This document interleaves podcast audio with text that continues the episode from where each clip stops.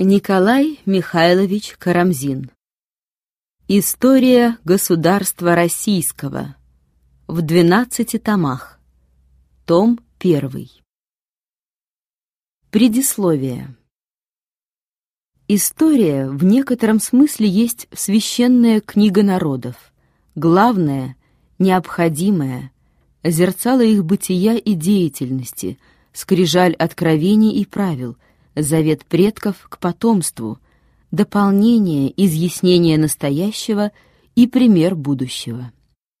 Правители, законодатели действуют по указаниям истории и смотрят на ее листы, как мореплаватели, на чертежи морей. Мудрость человеческая имеет нужду в опытах, а жизнь кратковременна. Должно знать, как искони — мятежные страсти волновали гражданское общество и какими способами благотворная власть ума обуздывала их бурное стремление, чтобы учредить порядок, согласить выгоды людей и даровать им возможное на земле счастье. Но и простой гражданин должен читать историю. Она мирит его с несовершенством видимого порядка вещей, как с обыкновенным явлением во всех веках утешает в государственных бедствиях, свидетельствуя, что и прежде бывали подобные, бывали еще ужаснейшие, и государство не разрушалось. Она питает нравственное чувство и праведным судом своим располагает душу к справедливости, которая утверждает наше благо и согласие общества. Вот польза. Сколько же удовольствий для сердца и разума. Любопытство сродно человеку и просвещенному, и дикому. На славных играх олимпийских умолкал шум, и толпы безмолвствовали вокруг Геродота, читающего предания веков. Еще не зная употребления букв, народы уже любят историю. Старец указывает юноше на высокую могилу и повествует о делах лежащего в ней героя. Первые опыты наших предков в искусстве грамоты — были посвящены вере и дееписанию. Омраченный густой сенью невежества, народ с жадностью внимал сказаниям летописцев. И вымыслы нравятся, но для полного удовольствия должно обманывать себя и думать, что они истина.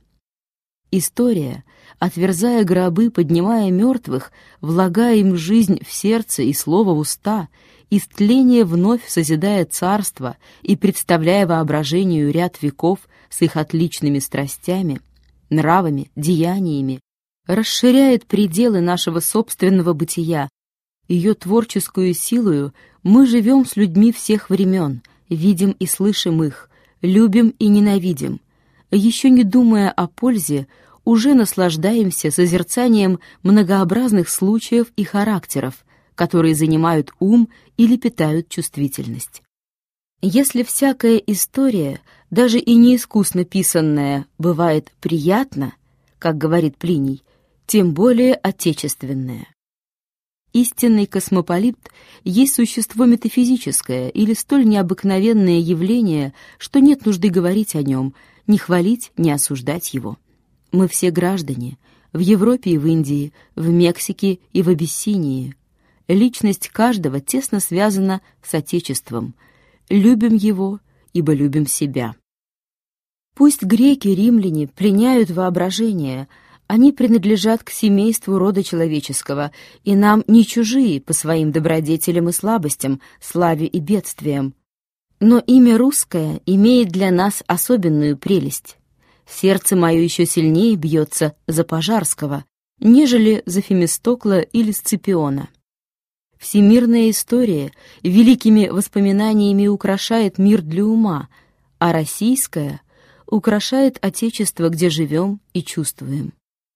Сколь привлекательны берега Волхова, Днепра, Дона, когда знаем, что в глубокой древности на них происходило. Не только Новгород, Киев, Владимир, но и хижины Ельца, Козельска, Галича — делаются любопытными памятниками и немые предметы красноречивыми. Тени минувших столетий везде рисуют картины перед нами. Кроме особенного достоинства для нас, сынов России, ее летописи имеют общее. Взглянем на пространство сей единственной державы. Мысль цепенеет. Никогда Рим в своем величии не мог равняться с нею, господствуя от Тибра до Кавказа, Эльбы и песков африканских. Неудивительно ли, как земли, разделенные вечными преградами естества, неизмеримыми пустынями и лесами непроходимыми, хладными и жаркими климатами, как Астрахань и Лапландия, Сибирь и Бессарабия, могли составить одну державу с Москвою? Менее ли чудесно и смесь ее жителей? Разноплеменных, разновидных и столь удаленных друг от друга в степенях образования – Подобно Америке, Россия имеет своих диких. Подобно другим странам Европы, являет плоды долговременной гражданской жизни. Не надобно быть русским, надобно только мыслить, чтобы с любопытством читать предания народа, который смелостью и мужеством снискал господство над девятую частью мира, открыл страны, никому дотоле неизвестные — внеся их в общую систему географии, истории, и просветил божественную верою, без насилия, без злодейств, употребленных другими ревнителями христианства в Европе и в Америке, но единственно примером лучшего.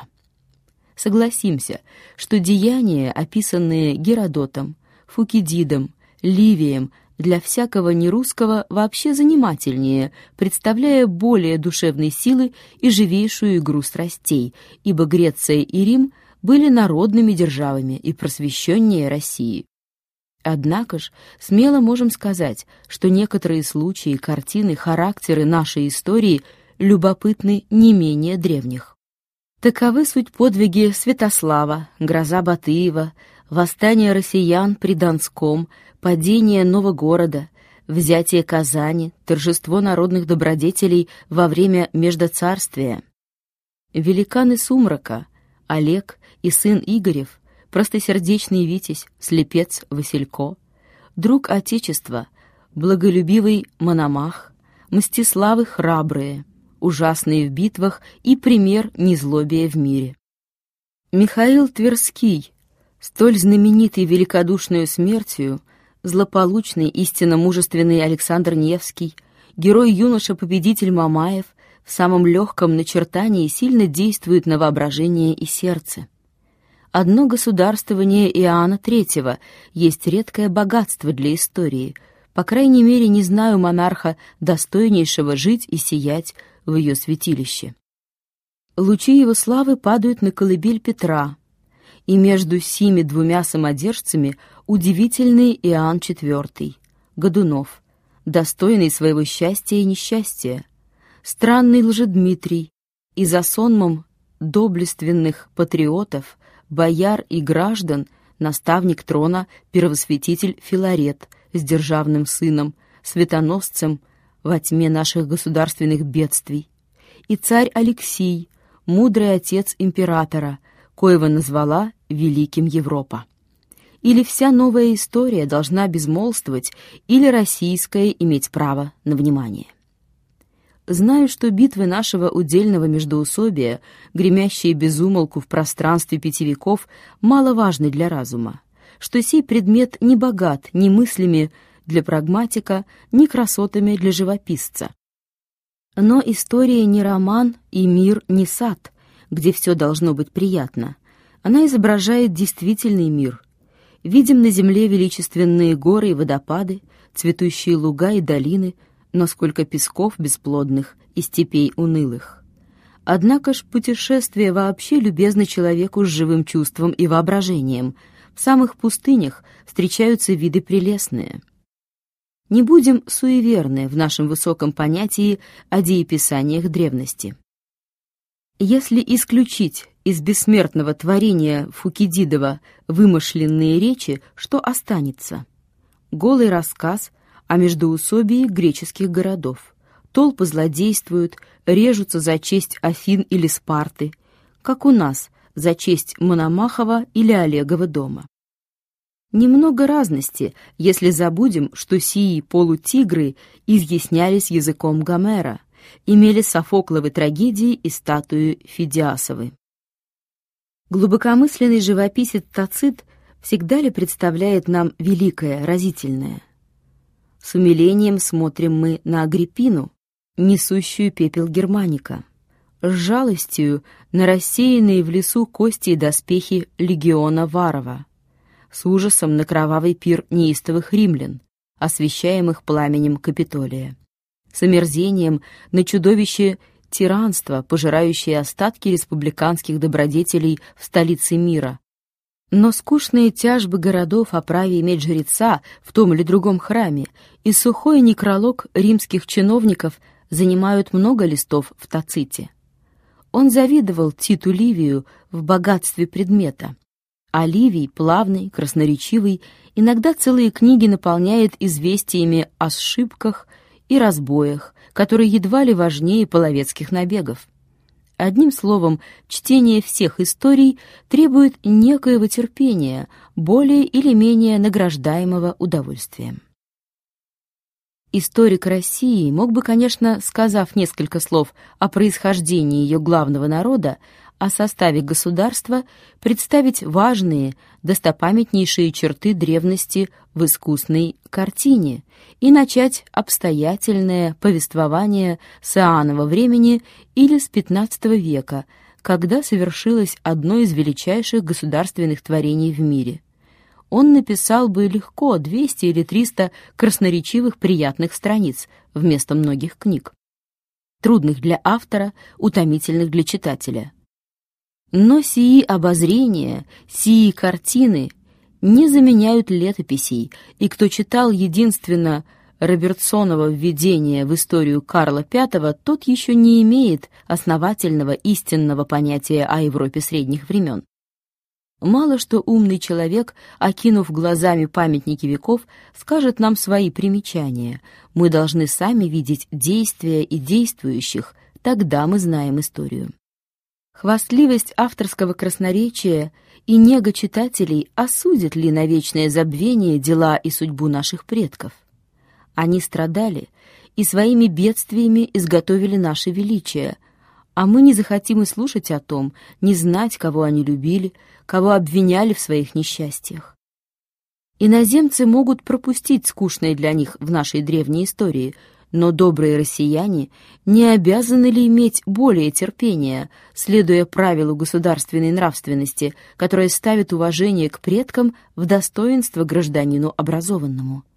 Так я мыслил и писал об Игорях, о Всеволодах, как современник, смотря на них в тусклое зеркало древней летописи, с неутомимым вниманием, с искренним почтением — и если вместо живых целых образов представлял единственно тени в отрывках, то не моя вина, я не мог дополнять летописи.